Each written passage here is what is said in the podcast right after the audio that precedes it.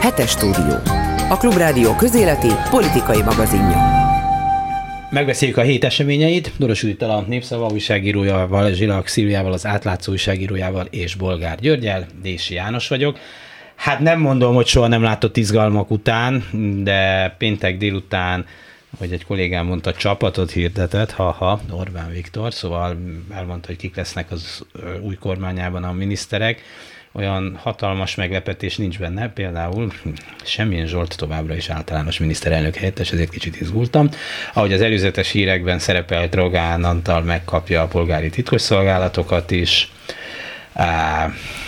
Szalai Bobrovnicki Kristóf lesz a honvédelmi miniszter, akinek ilyen jó oligarha kapcsolatai vannak állítólag és mi az újság például Nagy Márton. Ő maga nem oligarha? Ő maga is. Hát most vett egy kisebb cseh repülőgépgyárat. Hát meg igen, ilyenken. mondjuk honvédelmi miniszterként repülőgépgyár, katonai repülőgépgyár igen. tulajdonos, ezért érdekes, de nem ezért oligarha csak. Nem. Hát 35 éves kaszinó koncessziói vannak. Igen. Ha ez nem oligarha, akkor senki. Jó, akkor annyira jó oligarha kapcsolat, hogy ő maga is egy oligarha. Reméljük jobban van saját magával.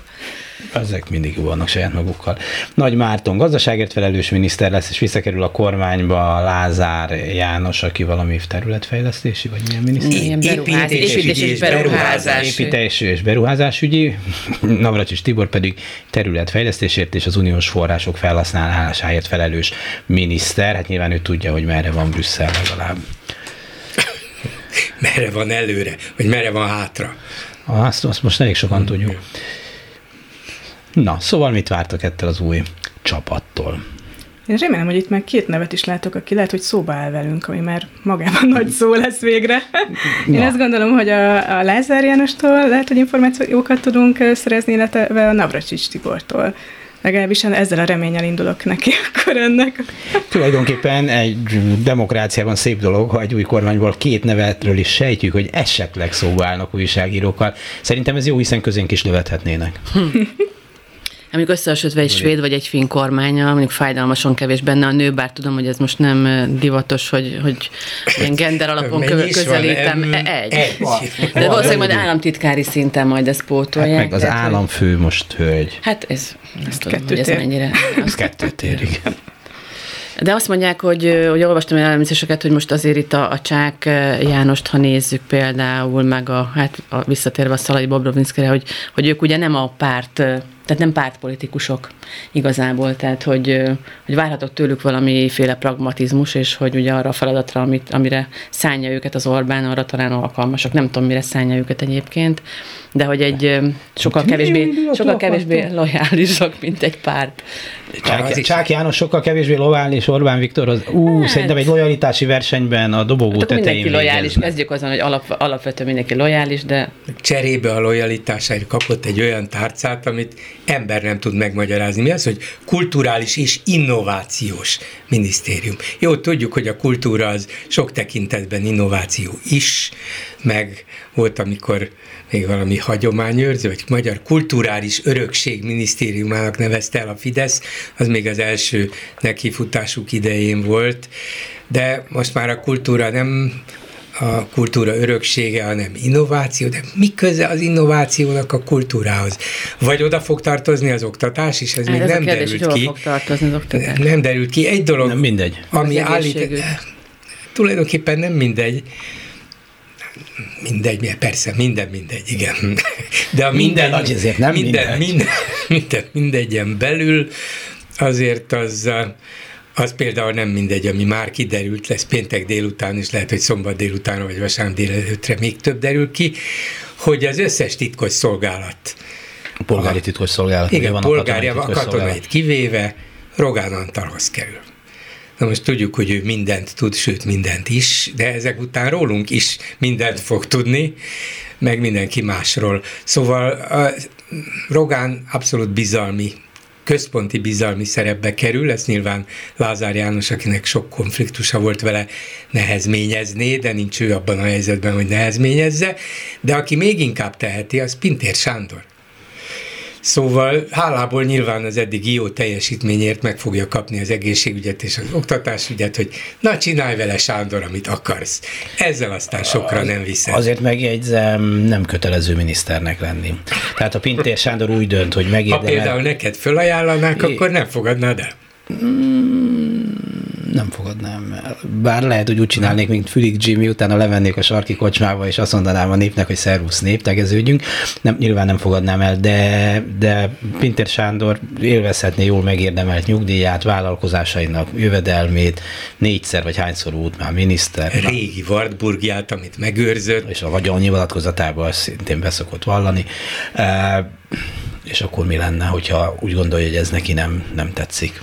Nyilván mindenki, aki miniszter lett, és akar lenni, az valamiféle ambícióból csinálja ezt. Tegyük föl a leg, lehető legnaivabban, de miért ne legyünk jó hiszeműek, hogy azért, mert valamit akar csinálni. Úgy érzi, hogy ez fontos, ő tudja, képes rá, és előre viszi az országot, nem csak a saját zsebét. De ha így van, akkor egy, egy közbiztonsággal foglalkozó miniszter, akire menet közben ugye rásozták még az egészségügy átszervezését is, azt gondolhatja, hogy hát elég sok mindent csináltam én az elmúlt nagyon sok évben, folyton én voltam a belügyminiszter, én voltam a legmegbízhatóbb embere Orbán Viktornak, hogy, hogy most már nem én vagyok az. Ugye ez, ez egy fontos kérdés lesz, és érdekes konfliktusokat vetíthet előre. A kormányban persze konfliktus csak addig van, ameddig Orbán Viktor közben nem szól. Hát az első elemzésekben ez került elő, hogy próbál konfliktusos helyzeteket, személyi helyzeteket kialakítani az új kormányában, például Nagy Márton és Varga Mihály, meg ilyenek, mert az mindig jó, mert akkor ők morognak egymásra, osztályfőnök bejön, na Varga nagyfiam, kihozni az ellenőrzőt, te ide ülsz, te oda ülsz, hello. És akkor már is rend van csinálva, és lehet tudni, hogy ki a főnök a házban. Hát persze, Palkovicsnak a léte is Palkovics. Ugye érdekes, elvettek tőle egy csomó az mindent. főleg, ami igen. nem tudjuk mi az, de az innováció igen, az a, már nem az igen. ő. ő. Ő már pedig innovációban jeleskedett elsősorban, nagyon innovatív volt sok minden szempontból, nagyon gyors is volt, néha nem lehetett érteni, hogy hogyan innovál éppen, de, de mindegy. A lényeg az, hogy ő itt biztos, hogy háttérbe lett szorítva, de az, ami megmaradt nála, annak is köze van, nem is kevés a gazdasághoz. Na most akkor ott van egy gazdasági szakember, Csák János, akire rásozták a kultúrát, valamint az innovációt. Volt, volt könyvkiadója, vagy igen. van talán a Helikon, ha jól emlékszem. Igen, hát ettől persze ez nagyon fontos dolog. Igen, volt könyvkiadója, meg volt neki molja, meg hát és elnök volt egy, igen, egy igen. évig, vagy kettőig, vagy rövid Vagy még talán tovább is. Minden esetre gazdag, innovatív üzletember, maradjunk ennél. És szóval a, neki is valami beleszólása lesz, Nagy Mártonnak is, Varga Mihálynak is, Lázár Jánosnak is, Navracsics Tibornak is, aki ugye az uniós források felhasználásáért felelős, szóval egy ilyen eh, kormányt, amiben gazdasági ügyekben legalább hat miniszternek lesz innen, onnan, amonnan, előről, hátulról, oldalról hát beleszólása. Sőt, még az agrárminiszter is, ja, mert igen, az is igen, gazdaság. Igen, igen, az is, hogy ne. Szóval az, az elég furcsán néz ki, de Orbán Viktor tudja, mit csinál, ne kételkedjünk benne. Ezt semmiképpen nem tennénk meg. Ha már a magyar kormány úgy tűnik, hogy az egész Európai Unió Oroszországgal szembeni hatodik szankciós csomagját, hát nem tudjuk még, hogy ellehetetleníti, de meghozatalát minden esetre alaposan megnehezíti az Orbán kormány belengetett vétója, arra hivatkozva, hogy Magyarország nem tudná pótolni a kieső olajbevételt. Most egyébként Szijjártó Péter egy, talán egy spanyol labba mondott egy számot, hogy ha ennyi pénzt kapnánk, akkor persze nem tudom mi lehetne. Úgyhogy Úgyhogy nyilván megindult az alkú, hogy mit lehet ebből kihozni. Elnézést. 500 millió plusz 200 millió, pontosan ennyi euró lenne arra fontos, hogy ja, tehát 500 plusz 200 millió euróra lenne szükség arra, hogy az mi olajfinomító rendszerünk át tudjon állni egy másikra. Ezt mondta a Szijjártó, az ugye majd, hát nincs egy milliárd euró, tehát Semmiség. Ennyi ennyit kérnek Az egyelőre. még csak nem is olyan De ez még sok. csak szerintem a belépő Ráadásul össze-vissza beszélnek. Hát Hernádi Zsolt, aki egy fokkal biztos többet ért az egészhez, mint Szijjártó Péter. Ő is néhány száz millió dollár vagy euró, hát lassan már egy, ugyanannyiba kerül, egy dollár és egy euró. Szóval a, a lényeg az, hogy beszélnek a levegőbe, miközben a, miközben a Klubrádió által is gyakran megszólaltatott energiaipari szakértő, aki volt e- a második Orbán kormányban energiaügyekkel foglalkozó államtitkár Két is. percig. Hát amíg össze nem különböztek bizonyos stratégiai kérdésekben. Ja, Na, minden esetre ért hozzá, és azóta is energiaügyekkel foglalkozik. Azt mondta, hogy az azért nem igaz, hogy ne lehetne átállítani egy kőolaj finomítót az orosz olajról más kevert olajokra. Az se igaz, hogy ennek 3-4-5 évig kell tartania, és feltehetően az sem igaz, hogy ilyen sok száz millió euróba vagy dollárba kerülne a dolog. Azt hiszem, hogy itt mindenki ködösít, nyilvánvalóan a kormány minél nagyobb árat akar szabni a hozzájáruláshoz, elvileg ezt még jól is teszi, sőt, talán gyakorlatilag is.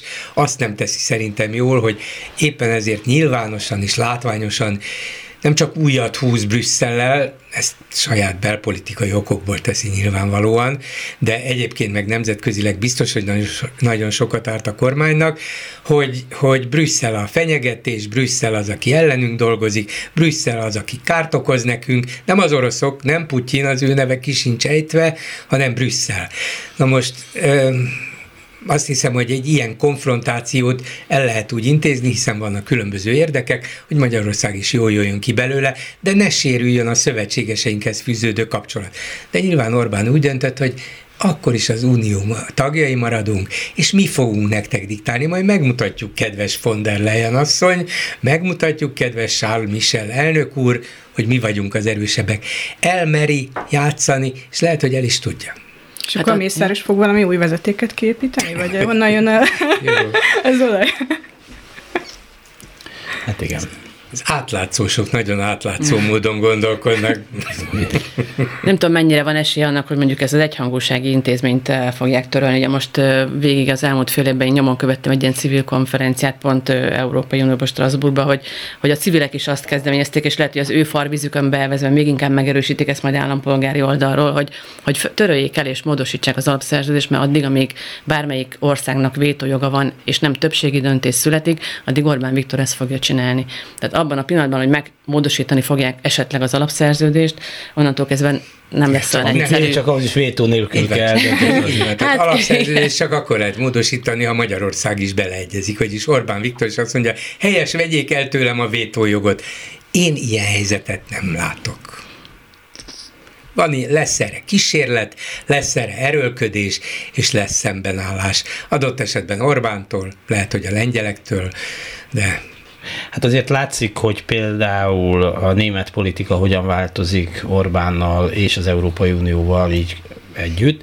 A francia politika Lengyelország most ezekben a percekben nem olyan szoros szövetségese az Orbáni rezsimnek, tehát azért, azért szűkül a mozgástér. Még el lehet játszani, hogy ő egyedül megver mindenkit, és neki van csak dömper autója, de azért...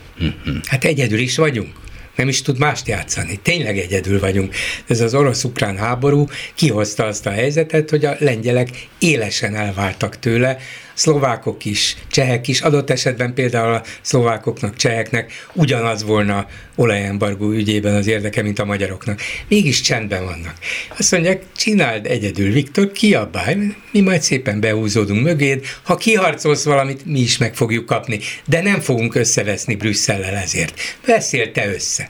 Tehát mm, leválnak ezek az országok és kormányok Orbánról, és ez nem marad nyom nélkül. Én nem mondom azt, hogy örökre így marad, de hogy megnehezült a helyzete, és Orbán azt mondja, nem baj, nekem az se számít, ha egyedül vagyok, annál jobban fog mutatni itthon, sőt a világban, hogy én vagyok egyedül a kis Magyarország vezetőjeként az, aki meg tudom akadályozni az olajembargot. Vagy ha mégsem, akkor annak nagyon nagy ára lesz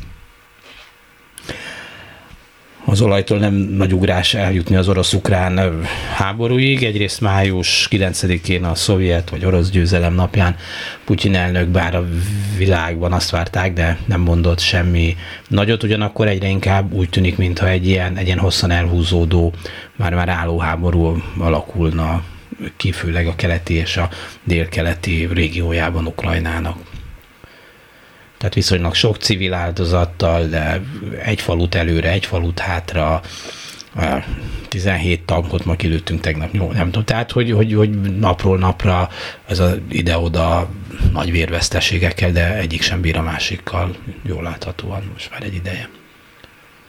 Hát ez nem tudom mit, tehát valami így van. Tehát ezt látjuk. Igen, az a kérdés, Igen. hogy ez így meddig, mi, mivel lesz vége, meddig tart, most már az emberek talán kicsit így immunisabbak erre az egészre, az elején azért nagyon lesokkolódtunk így szomszédországként, de mintha most így az emberek így visszaszoktak volna a normál kerékvágásba, menekülteket befogadtuk, akit kellett. Akit nem kellett a többséget, mert elmentek tovább. Ezt nem fogadtuk be, de elmondjuk, hogy hát mi már 700 ezeret befogadtunk, igen. Mennyi is maradt itt belőlük? 15 ezer.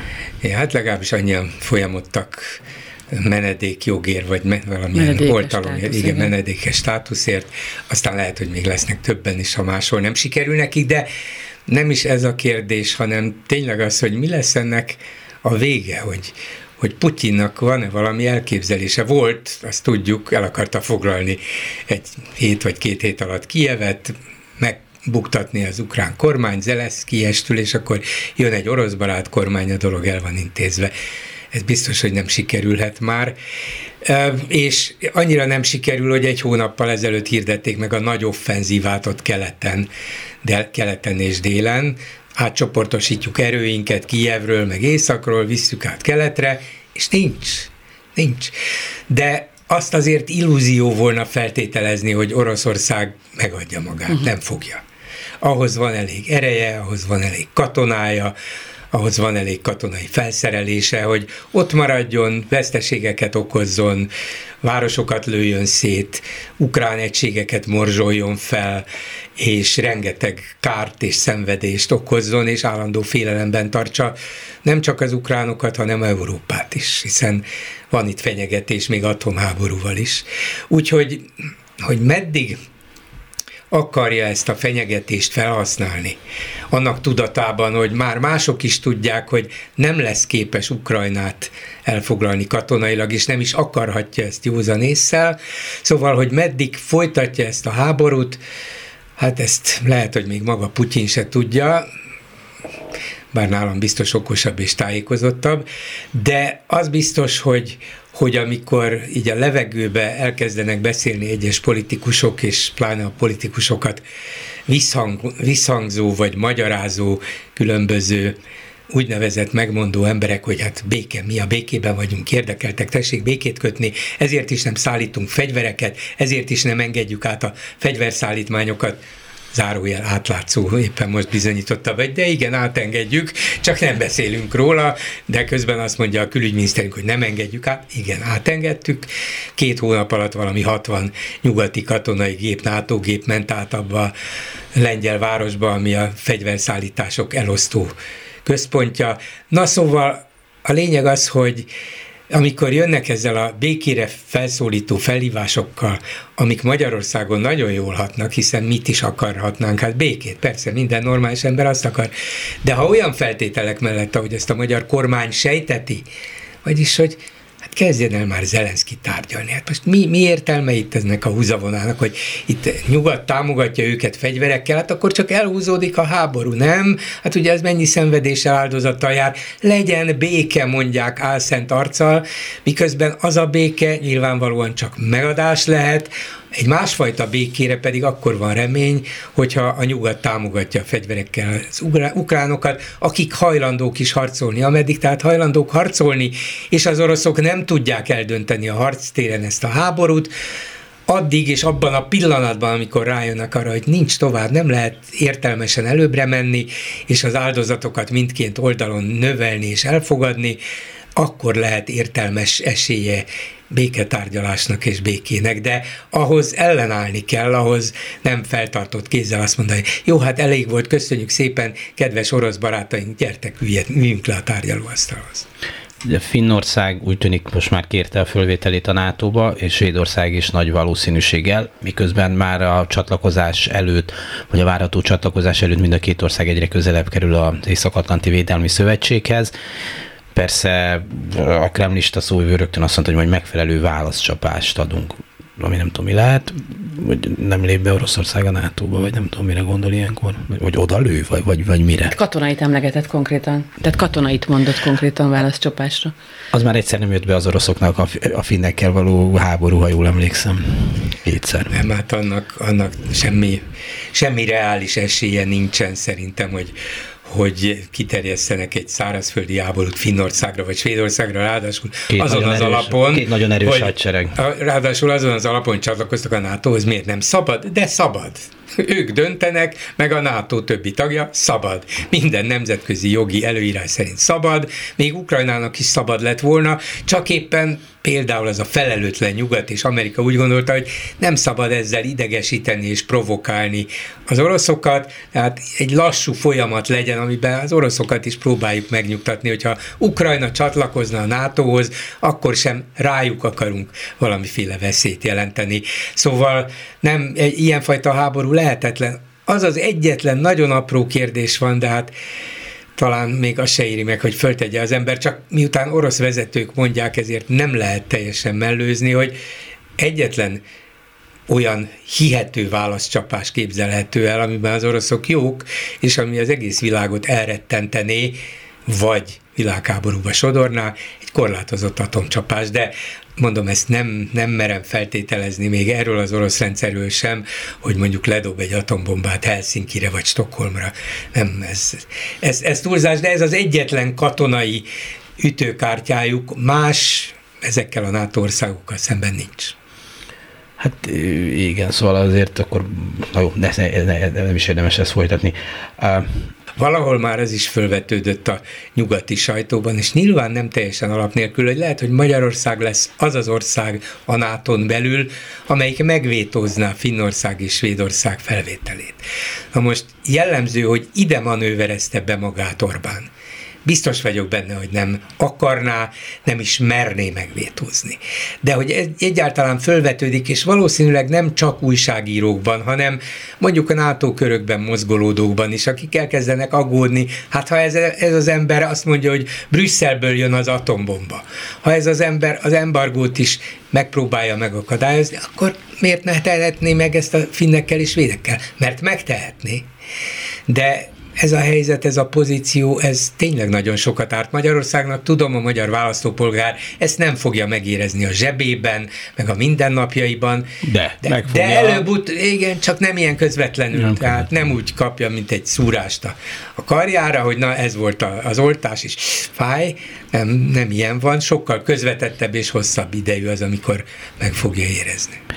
És majd előbb beszéltünk az olajról, meg a gázról, meg a vezetékről, lehet, hogy egyszerűsíti ilyen szempontból a dolgot, amit Ukrajna tett a hét elején, hogy azt mondta, hogy hups, most egy gázvezetéket lezártunk, mert nem tudom, nem, akkor azon nem megy tovább. És ha nem megy rajta tovább, akkor lehet beszélgetni arról, hogy embargó vagy nem embargó, akkor ez, ez, ez, ez megoldódik. Biztos ez egy bonyolultabb dolog, de hát végül is azon gondolkoztam, hogy nyilván Ukrajnának is üzlet, hogy átmegy rajta keresztül a gáz, meg az olaj, de hogyha amúgy is embargó lenne, akkor amúgy sem menne keresztül rajta, tehát elveszteni amúgy is azokat a bevételeket, akkor ő már olyan sokat ezen nem kockáztat. És hogyha azt mondja, hogy hm, orosz diverzánsok fölrobbantottak két nem tudom milyen csapot, akármik vannak ott, mit lehet rá mondani? Hogy nem lesz gáz. És ez nagy gáz lesz.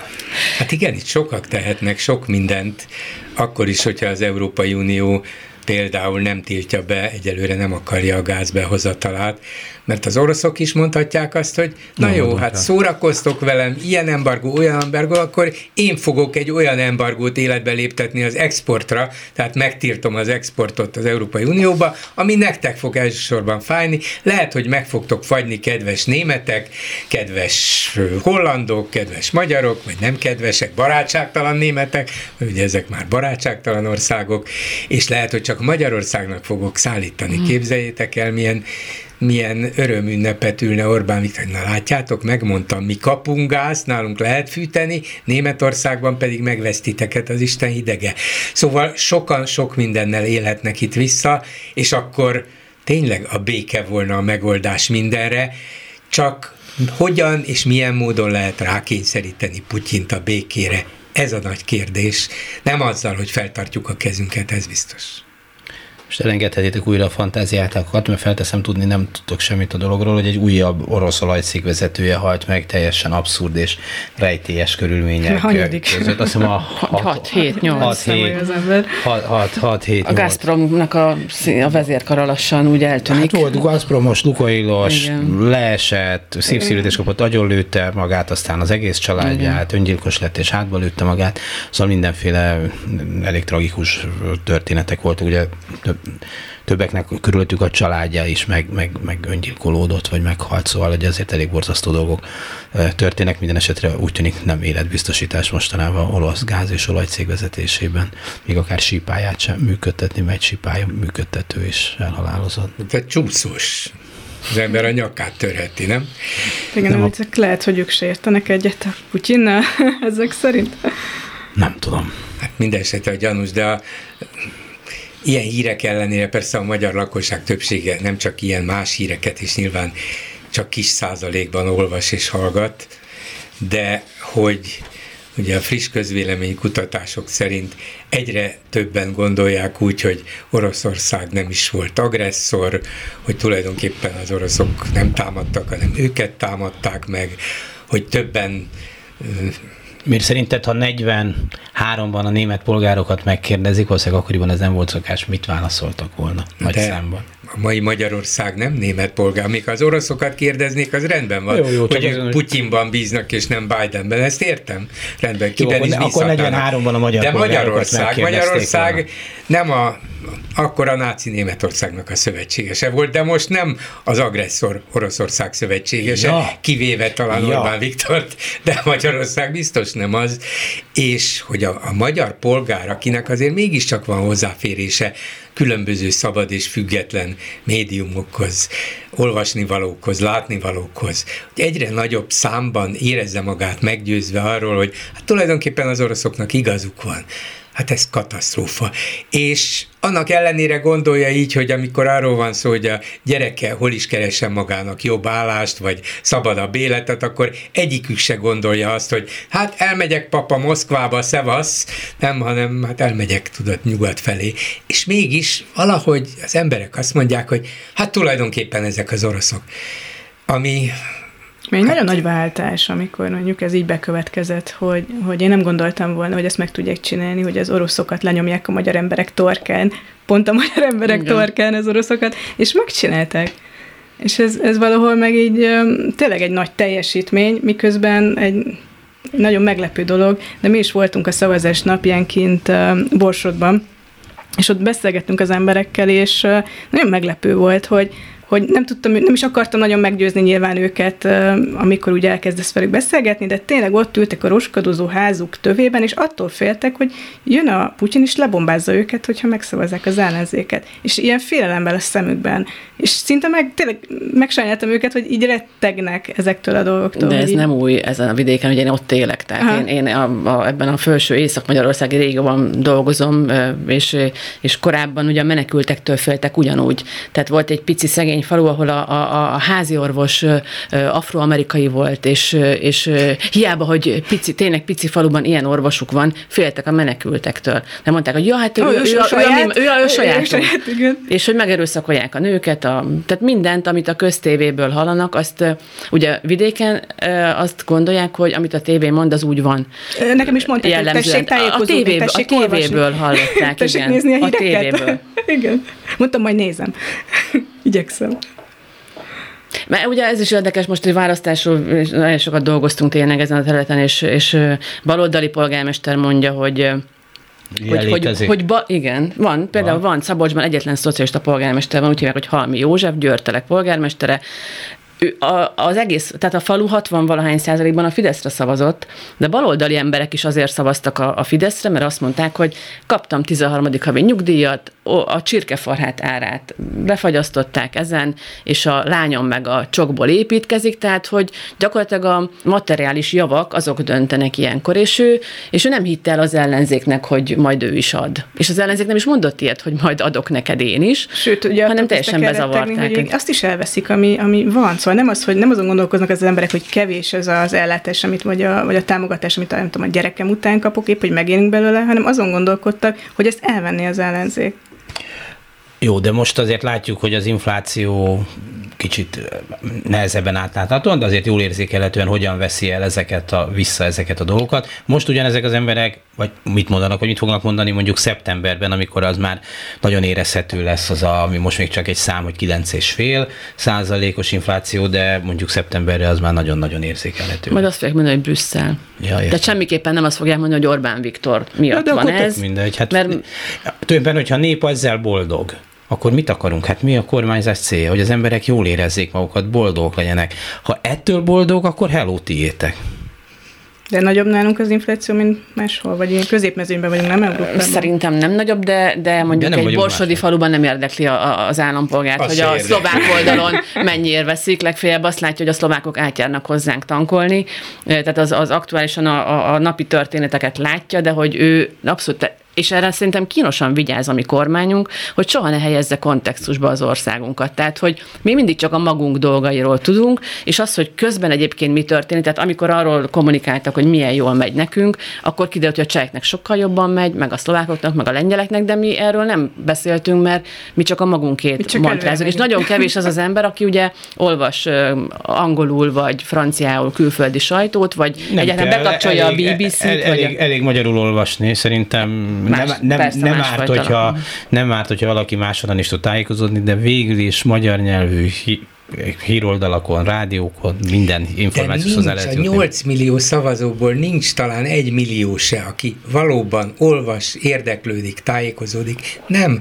a túlnyomó többséget Jó. nem érdekli. Hát akkor... Foszlányokban jutnak el a hírek hozzá, hall egy híradást, lát egy, de, egy jelenetet a tévéhíradóban. De erőszakkal nem lehet boldogítani nem. a népet. A nép azt mondja, hogy neki ez a jó, akkor most milyen jogon mondjuk azt, hogy hát nem jó neked ez így. De neki ez jó, hogy most boldog, mert hát meg. Igen, erről beszélek, hogy... Legyen boldog vele. Elfogadtuk a választás eredményét, még ha nem szeretjük is. Ez van. Meg ugye De tudjuk, a... hogy miért van. Meg ugye arról meggyőzni valakit, hogy most ez az infláció eltűnne, hogyha egy másik kormány lenne, nyilván ez sem igaz. Nyilván nem igaz, szóval, persze, hogy csak hogyha... Elfogadják, hogy ennyibe kerül. Oké. Okay. Jó, hát am, ráadásul ameddig ezt lehet csinálni, addig szerintem még a baloldali vagy ellenzéki szavazó is bólogat rá, hogy helyes rezsicsökkentés. Jó, tudjuk, hogy hogy ment ez, még azt is néhányan tudják, akik olvastak, hogy éveken keresztül a rezsicsökkentéssel nem járt jól. Egy, hát meg de, lerohadnak a dolgok. Nem, nem tudom, hogy jól járt de a rezsicsökkentéssel úgy stabilizálták az árakat, hogy a szabadpiaci ár gázban, villamos energiában alacsonyabb volt, vagyis a korábbi rendszer szerint neki otthon a fűtésért, világításért kevesebbet kellett volna fizetnie, de nem maradt a stabil rezsicsökkentett ár. Ezt valószínűleg hiába mondták az ellenzéki pártok, de hát itt van, itt van, itt vannak az adatok, nem tudta az emberek többsége, és hogyha tudta, akkor se háborodott föl rajta nagyon, mert nem lett több. Az nem érdekel, hogy lehetne kevesebb is. Hát amikor vastagabb betűkkel van kiszedve az, hogy mennyivel, mennyit, spórolt, mennyit spóroltál, mint az, amennyit be kell fizetned, akkor azért engem is, meg, még engem is megzavar az a számla, hogy akkor most hol, hol hát, tart. De, de, ha, de ha valóság ennyire mindegy, akkor mégis miért akadnak olyan országok, ahol számít a valóság? Vagy miben más Magyarország, hogy itt ennyire nem számít? Oktatás szerintem az nem, sokat jelent. Nem, hát biztos, hogy vannak bizonyos um, államvezetési és gazdaságvezetési dogmák. A, a nyugati polgári demokráciák, a szabadpiaci kapitalizmus másfajta dogmákon alapult, és másfajta gyakorlaton, mint például a kádári szocializmus. És a kádári szocializmusból nagyon sokan azt a jót megtartották, vagy nosztalgiával őrzik, hogy hát legalább azért nem volt ez a teljesen elszabadult környezet, hogy egyesekből milliárdosok lehetnek, bár Mészáros Lőrincet tulajdonképpen szeretjük, de mindegy. Beszélj szóval... a saját nevedben. De szóval, Belőle élünk. Ugye látjuk, hogy a szabadpiaci kap- kapitalizmus milyen igazságtalan, hogy itt mennyire emelkednek az árak. Jó, lehet mindent kapni, hozzá lehet jutni, na, de ki tudja azt megfizetni. Szóval a kapitalizmus nem váltotta be a hozzáfűzött reményeket. Amikor ezt Orbánék észlelték, és azt mondták, hát akkor majd most közbelépünk, és például ársapkát teszünk a, a, a fűtésre, meg a világításra, akkor azt a kádári Magyarországon szocializálódott magyar társadalom jó néven vette, a baloldal nem vette észre, én se gondoltam, hogy ez fenntartható, azt mondtam, jó választási húzás, 2012 végén rossz gazdasági helyzetben, csökkenő életszínvonala, csökkenő gazdasági növekedéssel, vagyis éppen visszaesés volt. Milyen jó húzás ezzel még választás is lehet nyerni, lehetett is, bár kisebbet, mint bármikor előtte és utána. De a magyar társadalom ezt jó néven veszi. A csirkefarhátat is, meg az étolajat is jó néven veszi. Csak ezek, ezek mondjuk olyan jelzés értékűek, a, a benzint is, üzemanyagot is. Ez utóbbi, ez már sok pénzbe kerül, látjuk is, hogy sokan viselik ennek a terhét, miközben a társadalom ezt nagyon szereti, de az igazi kérdés az a rezsicsökkentéses dolog lesz, vagyis, hogy lehet-e a gáz meg a villamos energia árát a mai árszínvonalon tartani. Mert ez most már... Gáz, jó, ez az egy kérdés, de itt is ugye dicséri Orbán, tehát nagyon helyes, hogy Putyinnal próbál egyezkedni, mert akkor nekünk biztos lesz. De a következő, hogyha lesz is, ez most már körülbelül 1000-1500 milliárd forintos plusz kiadás a költségvetésben. Ez még mind nem érdekli a magyar választót, mert azt mondja, hát nem az én költségvetésemben nekem jó, az állami költségvetésemben azt majd, majd elintézi Orbán Viktor, úgyhogy az se érdekel. A kérdés tehát az, hogy fenntartható-e a költségvetés és a gazdaság normális működése, hogyha ilyen óriási hiányokkal kell megküzdeni, és megérje a kormánynak az, hogy ezt a emberek számára népszerű és könnyen elfogadható módszert alkalmazza, ami a balti országokban, Nyugat-Európában föl se vetődik. Azt mondják, hát ennyibe kerül az elektromos energia, meg a gáz, akkor hát többé-kevésbé ennyit fizetünk, próbálunk rajta enyhíteni, valamit beavatkozni, de hát ehhez kell alkalmazkodni. Na most gazdasági szempontból ez a logikus, ez az észszerű, ez a hatékony. Orbán meg azt mondja, hogy teszek a hatékonyságra, meg az észszerűségre, nekem az az észszerű és hatékony, hatékony, hogyha az emberek azt mondják, hogy milyen jól csinálja a kormány, és eddig ez bevált. Igen, de mennyivel egyszerűbb lett volna azokat kompenzálni, akiknek ugye tényleg nehéz előteremteni a magasabb, a magasabb energiaköltségeket, tehát szerintem ugye az lett volna normális, ha ezt csinálják, hogy oké, okay, akkor nem mindenkire vonatkozik a rezsicsökkentés, hanem arra, aki tehát aki nem tudja megfizetni azt az Mindig árat. van egy határ, ugye eddig a pontig, ilyen jövedelemig Igen. akkor kompenzáljuk. Innentől nem. Na most onnantól kezdve az innentől fölfele lévők, kicsit följebb lévők. és nem szavaznak. És rám nem vonat, tehát alig élek meg. Hát mm. nekem rám lehet terhelni ezt a hatalmas, és így tovább. Szóval tudják nagyon jól, hogy ennek a visszhangja nem volna jó meg egy csomó administratív kötelezettséggel járna, inkább legyen érvényes mindenkire. Nem azért csinálják, hogy Mészáros Lőrinc olcsóbban fűtse az uszodáit, hanem, hanem azért, mert, mert bár, most elképzeltem azt? Bár, bár, ja, ezt gyerekek is nézhetik ezt a műsort.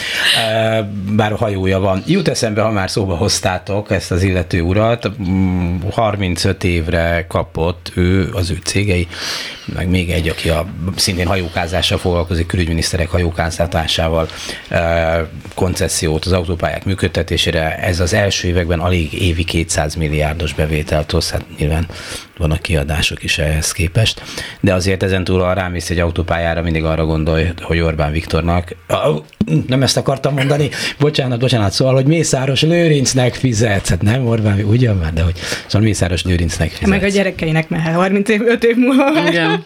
Na most az lenne a megoldás, akkor menjünk az M3-as helyett a 3-ason, de ez valószínűleg csak egy ilyen fantazmagória. Majd aztán... Teljesen mindegy. Szóval sok, hogy mondjam, hát nem mint hogy a kétségünk lett volna, hogy megkapja 35 évre vagy sem, de, de azért megkapja. Az egy szép verseny volt, nem? ez, volt az a kis dömper, aki indult, ez viszonylag egy kisebb cég. Az osztrákok, a Strabag, az, az azért el szokott indulni a mészáros mellett sokszor. Lehet, hogy most kiesett. És igen, ezek a kérdések, amelyekről szintén lehetett olvasni, hallani, nem volt cenzúra ebből a szempontból. Hát, hogy a kormány nem válaszol újságíró kérdéseire, adatokat nem ad ki, az egy dolog persze. De az egészről, az egész Majd disznóságról, hm. igen, lehetett tudni és olvasni.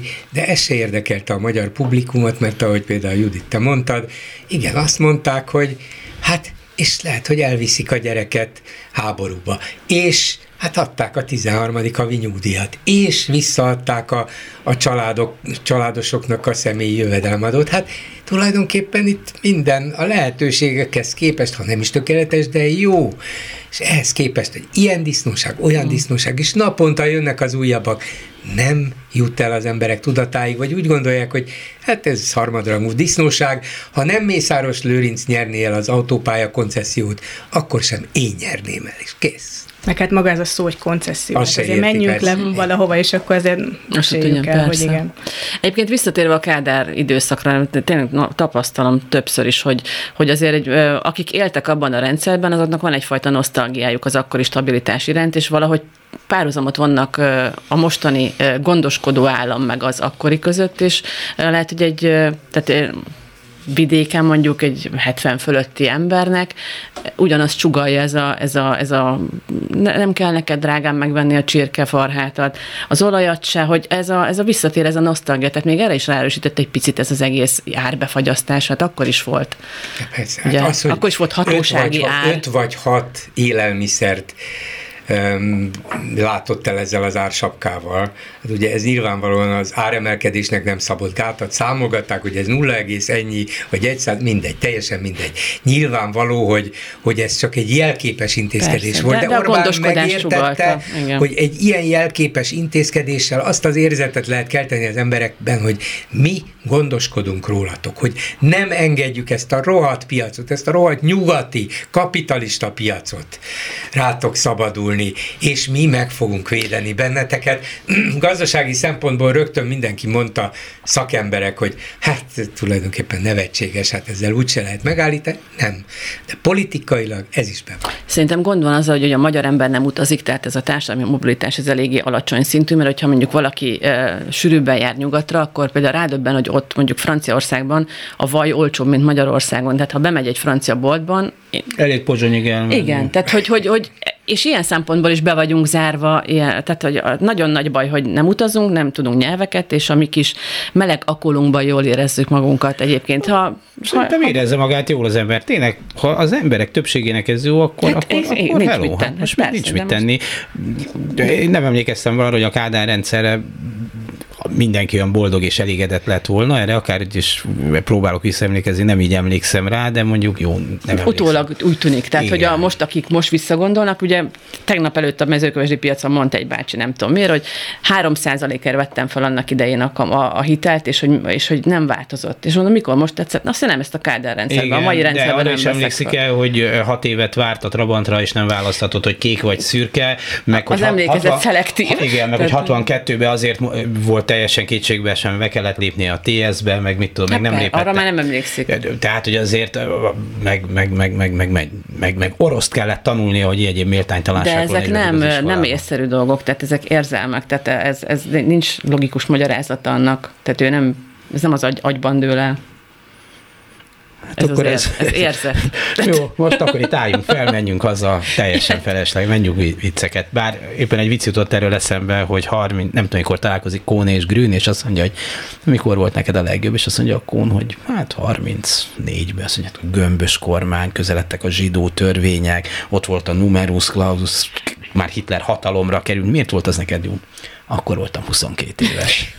Ez is benne van egyébként, Tehát... persze, nagyon benne van, de mondjuk az, hogy miért van egy bizonyos nosztalgia a Kádár rendszer iránt, ez, ezt akkor is tudni lehetett, hogy azért a Kádárt viszonylag szerették ebben az országban is, pláne más kelet-európai... is szerették. De ez az más kelet-európai országokkal összehasonlítva még inkább hát egy Honecker, egy Huszák, egy Jaruzelszki tábornok, hát ezek, ezek azért nem voltak népszerű emberek, ott sem, ugyanúgy volt a szocializmus, és lehet, hogy ugyanúgy ö, stabilak voltak az árak, mint nálunk, meg volt valamiféle alapvető létbiztonság, igen, na de nem volt az a kádári játék, nem pávatáncnak hívták akkoriban, de azért csippentett a szemével, ugye összekacsintott velünk, meg volt akkoriban egy vicc, hogy ugye a Kádár vicc volt, vagy csak szólás, már nem tudom, hogy a Kádár olyan, mint a menne az autóval, és akkor balra jelez, de jobbra megy. Szóval mindenki értette, vagy sejtette, hogy itt eljátszik, és próbál a nyugathoz közeledni, és ez nekünk egy kicsit jobb, és egy kicsit utazhatunk, meg egy kicsit több nyugati cikket lehet vásárolni, na de, és a lengyelek is, meg az oroszok volt, is. egy kicsit jobb egy is kicsit jobb is volt, és azt tudták a népek, hogy itt most egy kicsit jobb, most meg nem látják, hogy ott egy kicsit jobb. Nem utaznak, tehát nem, De nem, akkor sem nem, utaztak. Hát De meg- azt látták, az hogy jönnek a lengyelek, jönnek a csehek, jönnek az oroszok, és eladnak Oroszok ezt, nem azt, hogy lengyelek itt jöttek. bevásároljanak. Eh, Még azért az oroszok. Hát nem jó, igaz, persze, hogy egy mi mentünk cserélték. igen, Egy igen. Vagy az orosz katonák cseréltek üzletet. Cseréljük a mozdonyt mire? Vodkára. Igen. igen.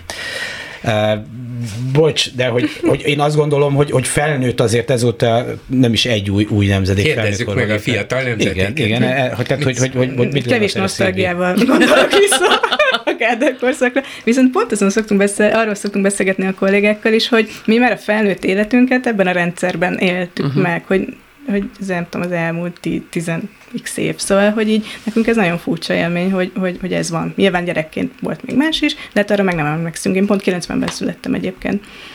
Szóval, hogy, hogy ez így érdekes. Hogy mi is így vártunk, várunk egy kicsit egy rendszerváltást talán, vagy, vagy valóban már, már ti is várjátok a rendszerváltást, ez akkor jó.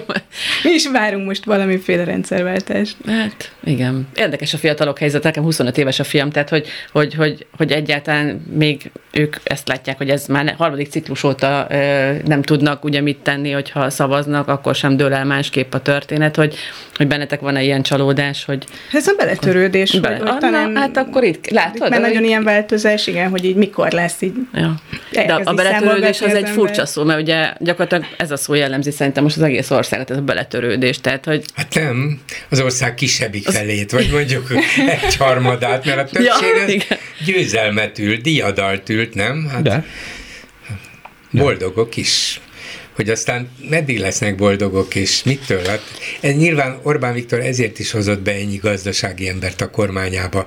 Szerintem tudja ő nagyon jól, hogy azért ami, ami itt történni fog a következő egy-két évben, azt sem megjósolni nem tudja, de akármi lesz, nem lesz könnyű, és ehhez nagyon sok olyan ember kell a közvetlen környezetében, aki tud is erről, van is valamilyen válasza, nem baj, hogyha ezek a legmagasabb szinten konfrontálódnak, hogyha kijön belőlük valami, mert, mert ez lesz a legnehezebb házi feladata, amit meg kellett oldania, hogy most Brüsszel meg Moszkva, ezek igen fontos összetevőket, politikailag eljátszadozik vele, de hogy jön ki ebből a gazdasági szorításból, ez lesz a legkomolyabb.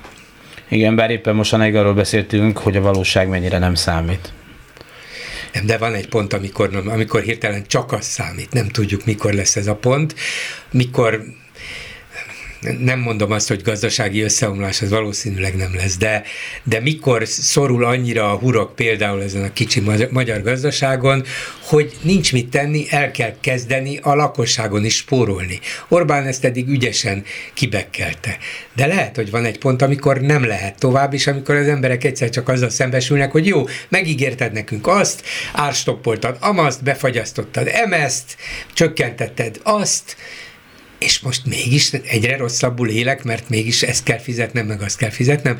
Nem tudjuk, hogy mikor, hogyan, milyen formában jön el, de előbb-utóbb meg kell fizetni például annak az árát, hogy a rezsicsökkentés belekerül plusz ezer valahány milliárd forintba egy évben. Ja, számomra meglepő, hogy mennyi ellenállásba ütközött a, a, az a mondat, hogy mindenki tekerje le egy fokkal a, a gázt. Tehát, hogy, A hogy, hogy ez mennyi, igen, tehát a hőmérsékletet ott, hogy ez Amit mennyi, Németországban javasoltak. De amit ott meg, és teljesen normális módon megtettek, és nálunk a magyar, tehát nálunk ugye a környezetemben is sokan, ha de műt akarném látni, én szeretek melegbe lenni, tehát hogy, hogy ilyen szinten nincs szolidaritás, és ilyen szinten nincs közös gondolkodás. Tehát szerintem az is, amit az előbb mondtatok, hogy, hogy de hát csak kapjunk mi olajat, és nem érdekel a többi minket, hogy, hogy mennyire nincs ilyen közösségi tudatunk nekünk, tehát hogy annyira kis ország vagyunk, és ilyen kis nyelvünk van, hogy valószínűleg mi egy kicsit itt tényleg bezárkózunk, Igen, és nem, nem törődünk Finnország a... se nagy ország, és a nyelvével nem ismernék példálozni. Mert valószínűleg az is legalább annyira elvágja önmagában a világtól, mint a magyart a magyar. De valószínűleg más másképp hát gondolkod. Igen, és, igen. és ott aztán van hideg, ott, ott nem kell csavargatni a termosztátot, akkor is. Akkor Igen, is de van. valamiféle polgári fejlődés végbe ment Finnországban az elmúlt száz évben, és Magyarországon ez nagyon visszásan, nagyon nagyon megszakítva, és nem következetesen, és nem igazi átfogó méretekben alakult, és valószínűleg ez a, ez a magyarázat, ez a történelmi fejlődésben lévő elmaradás, ami, ami azzal is jár, hogy nem, itt az emberek fejében az nem fordul meg egyenrangú polgárként, hogyha mindannyian mondjuk egy fokkal letakarnánk, én is szeretem a meleget, igen, de ha elhatároznánk közösen, hogy ez például egy megoldási lehetőség, vagy közelebb visz a megoldáshoz, nyilván nem gondolkoznék rajta sokáig. De valóban ösztönösen azt gondolja az átlagmagyar, hogy az én egy fokomon fog múlni, de a nyugati polgár, amelyiknek mindig magára kellett elsősorban hagyatkoznia, és ehhez volt is bizonyos szabadsága, azt gondolja, hogy igen, az én egy fokomon is múlik. Persze. Ezt, ha be is vezetnék, hát a magyarok olyan találékonyak, szóval, hogy ezt így mindenki kicselezné, még a kötelező lenne akkor Hát meg ugye mindenkinek az jutna az, az agyába, hogy jó, én leveszem, de a szomszéd biztos nem. és ugye, tehát, és a finnben, a, finn, a, finn, a finnemben nem így gondolkodik. Nem. Én is leveszem, mert tudom, hogy a szomszéd is leveszi. Tehát a nyugati Aha. társadalmat ezt különbözteti meg tőlünk, hogy mi mindig azt gondoljuk, hogy a, a szomszédunk ki akar cselezni minket. Valami ez a kis, ez a kis... Tényleg. És tényleg. Igen, és arra gondoltam, hogy mondjuk Angliában hogy örülnének, hogy ha annyi fok lenne, mint itt lecsavar zavarás után. ja, tehát a fegyelmezettség is hiányzik belőle. Ahol, a 18 fok az már a nagy melegnek hát számít. A csak azt tudom tanácsolni, hogy egyrészt dupla üveggel kellene az ablagokat ellátni, mert még mindig Azt már Churchill írja az emlékirataiban, amikor valahol találkozott a keverőcsappal, a találmányával, hogy világbirodalom, világbirodalom, de a keverőcsap se hülyeség. Köszönöm szépen vendégeinknek, Doros Juditnak, a Népszava munkatársának, Zsilák Szilviának, az átlátszó újságírójának, hogy itt voltak, valamint Bolgár György kollégámnak. A műsor elkészítésében részt vett Gál Bence, Kemény Dániel, Lantos Dániel, Csernyánszki Judit szerkesztő nevében is köszönöm a figyelmüket. Dési Jánost hallották. A viszont hallásra. A hetes stúdiót a Klubrádió közéleti politikai magazinját hallották.